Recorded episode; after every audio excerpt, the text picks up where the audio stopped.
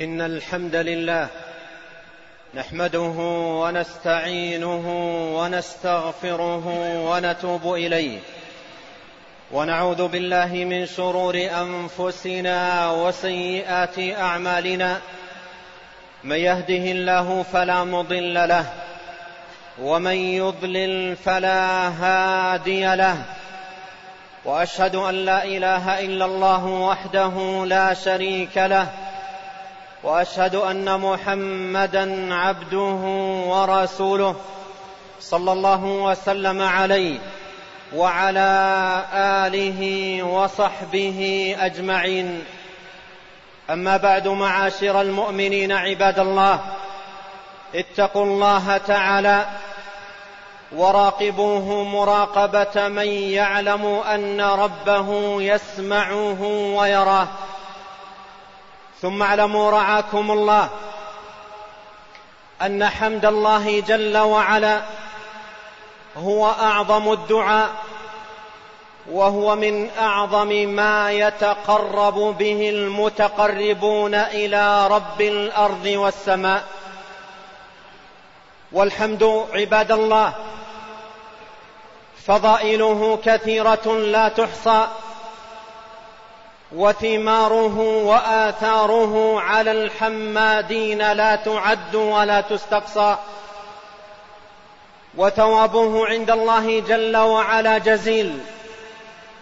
فإن الله عز وجل حميد يحب الحمد جل ثناؤه. عباد الله وبالحمد افتتح الله جل وعلا كتابه وسورة الحمد أفضل سورة في القرآن. وافتتح بالحمد جل ثناؤه بعض سور القرآن. وذكر جل ثناؤه الحمد في أكثر من أربعين موضعا من القرآن.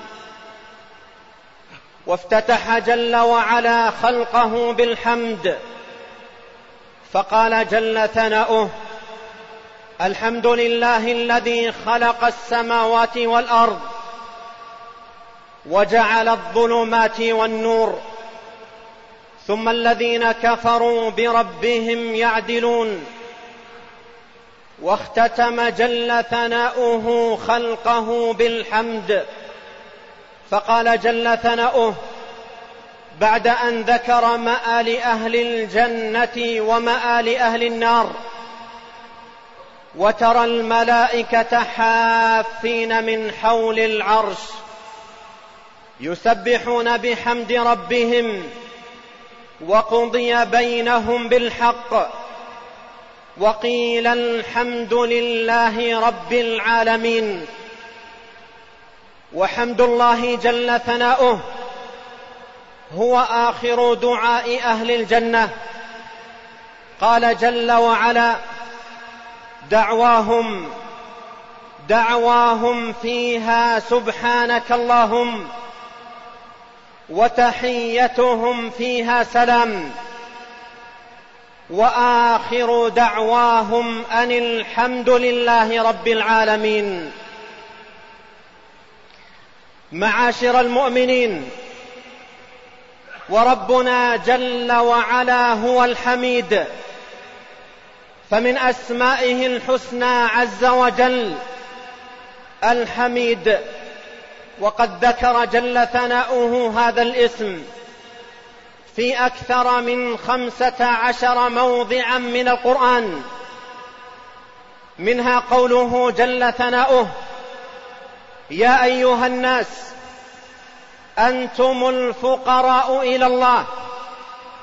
والله هو الغني الحميد. والحميد عباد الله اسم عظيم جليل دال على كمال اتصاف ربنا جل وعلا بالحمد واستحقاقه له. فهو جل وعلا الحميد المستحق للحمد. لما له من الأسماء الحسنى والصفات العليا ولما له جل جلاله من الكمال والجلال والعظمة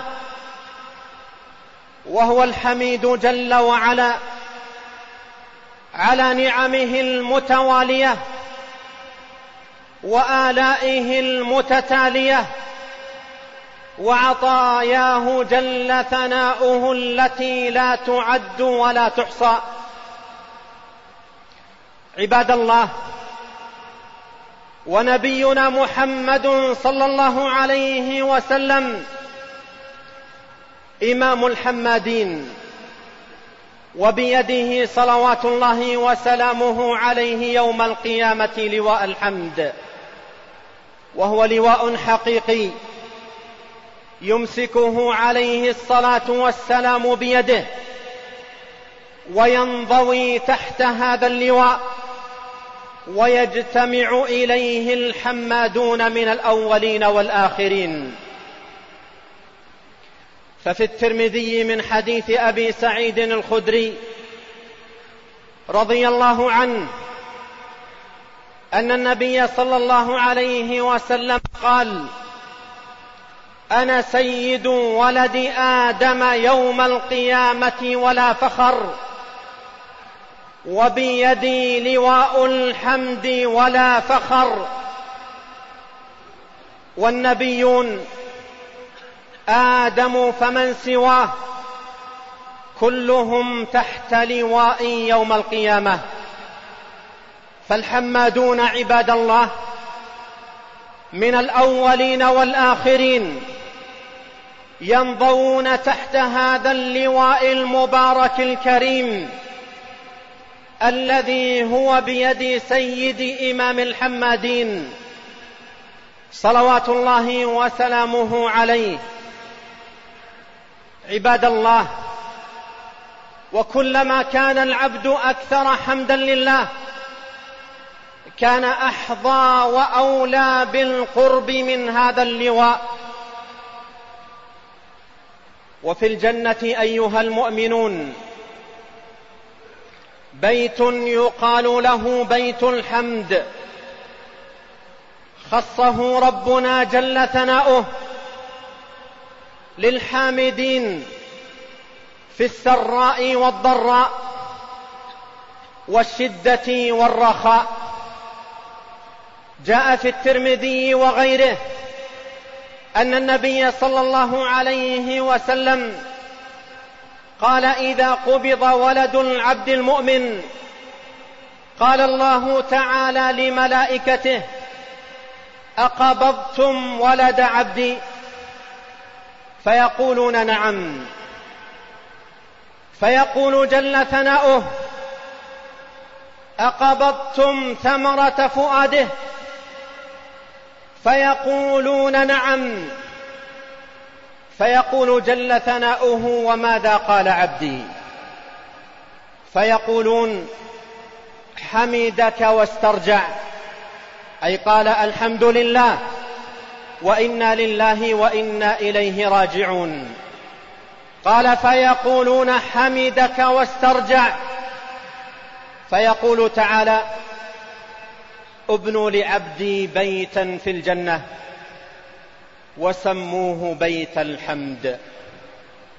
عباد الله وينبغي على المؤمن أن يغنم حياته وأن يستغل أوقاته بكثرة الحمد لله جل ثناؤه في كل وقت وحين ولا سيما ولا سيما في الأوقات التي يتأكد فيها الحمد.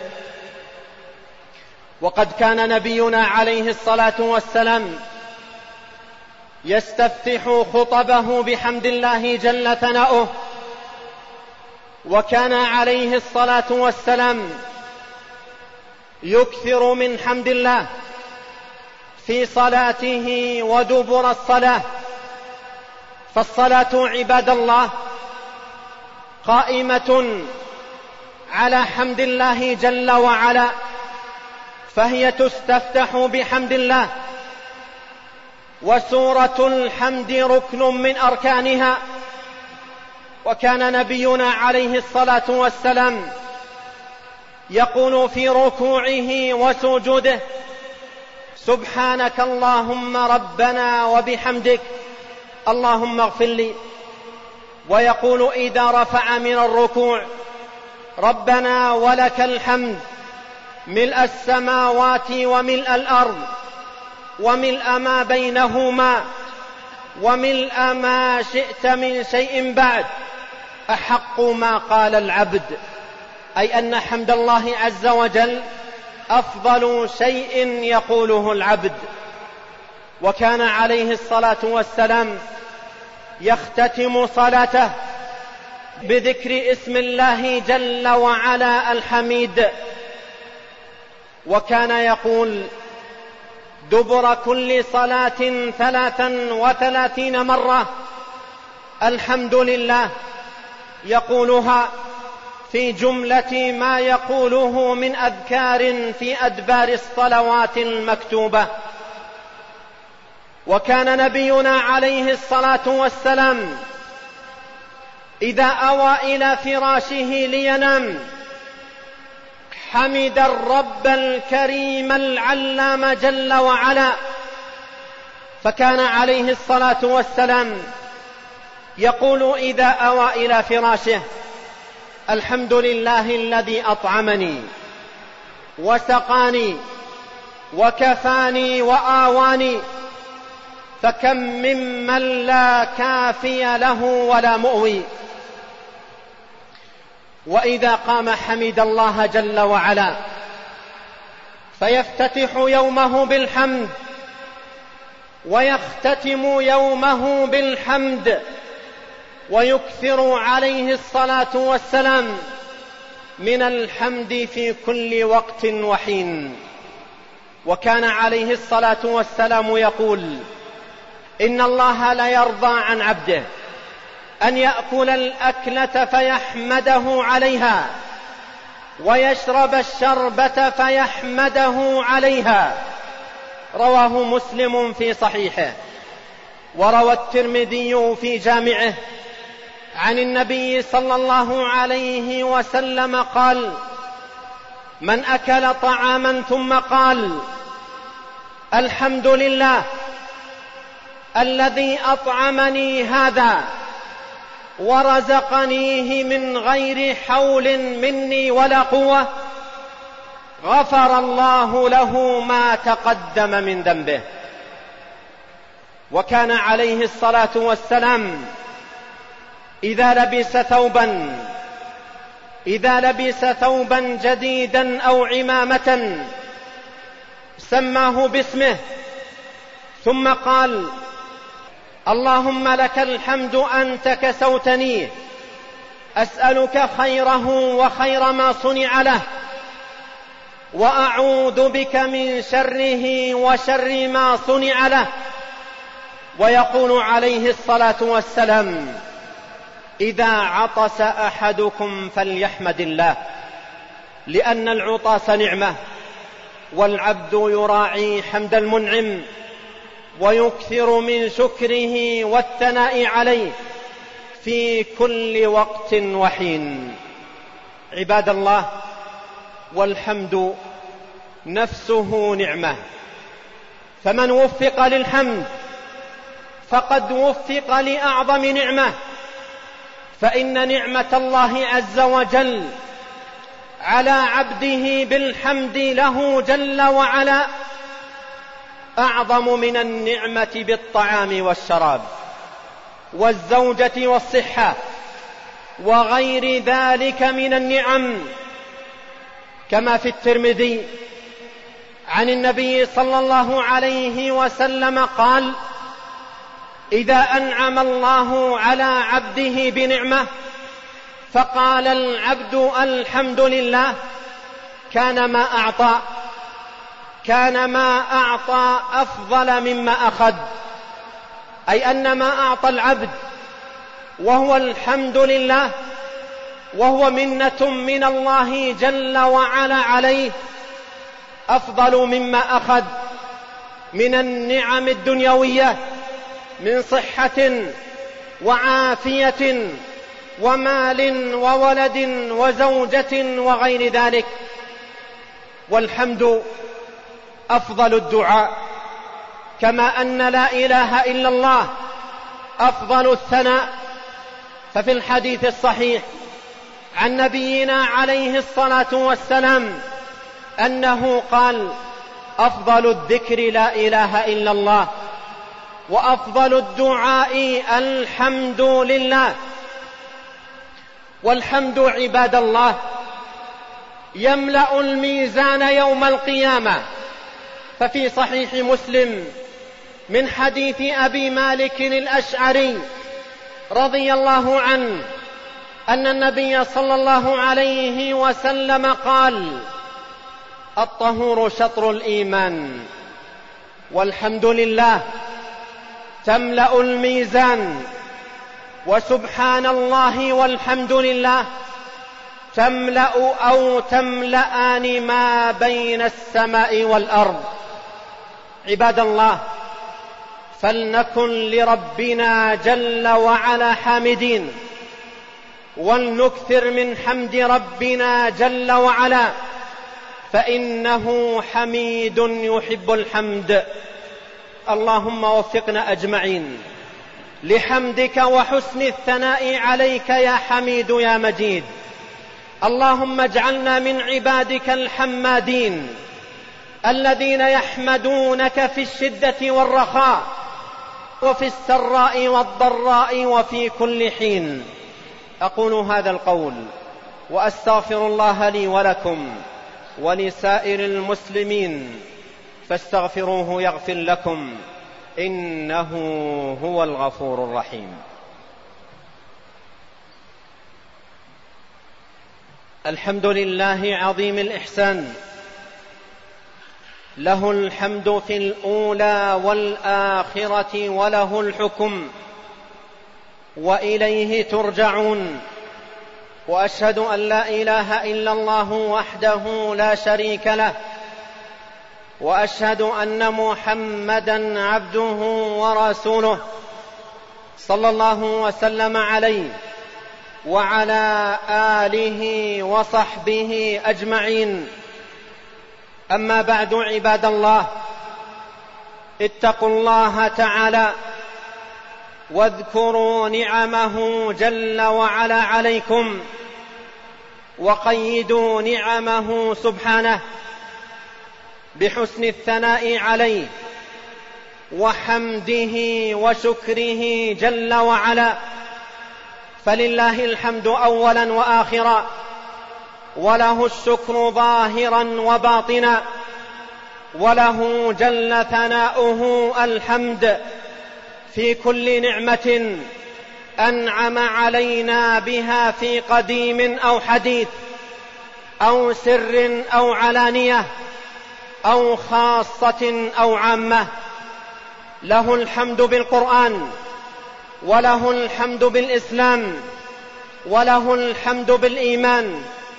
وله الحمد بالمعافاة وله الحمد جل وعلا أولا وآخرا. هو الله لا إله إلا هو له الحمد في الأولى والآخرة وله الحكم وإليه ترجعون. له الحمد في الأولى أي في جميع ما خلق جل وعلا. وله الحمد في الآخرة أي في جميع ما هو خالق جل وعلا فالحمد كله لله عز وجل. عباد الله واعلموا أن أصدق الحديث كلام الله وخير الهدى هدى محمد صلى الله عليه وسلم وشر الأمور محدثاتها وكل محدثة بدعة وكل بدعة ضلالة وكل ضلالة في النار. وصلوا وسلموا رعاكم الله على محمد بن عبد الله كما أمركم الله بذلك في كتابه فقال إن الله وملائكته يصلون على النبي يا أيها الذين آمنوا صلوا عليه وسلموا تسليما. وقال صلى الله عليه وسلم من صلى علي واحدة صلى الله عليه بها عشرا. اللهم صل على محمد وعلى آل محمد كما صليت على إبراهيم وعلى آل إبراهيم إنك حميد مجيد. وبارك على محمد وعلى آل محمد كما باركت على إبراهيم وعلى آل إبراهيم إنك حميد مجيد. وارض اللهم عن الخلفاء الراشدين الأئمة المهديين وارض اللهم عن الصحابة أجمعين وعن التابعين ومن تبعهم بإحسان إلى يوم الدين.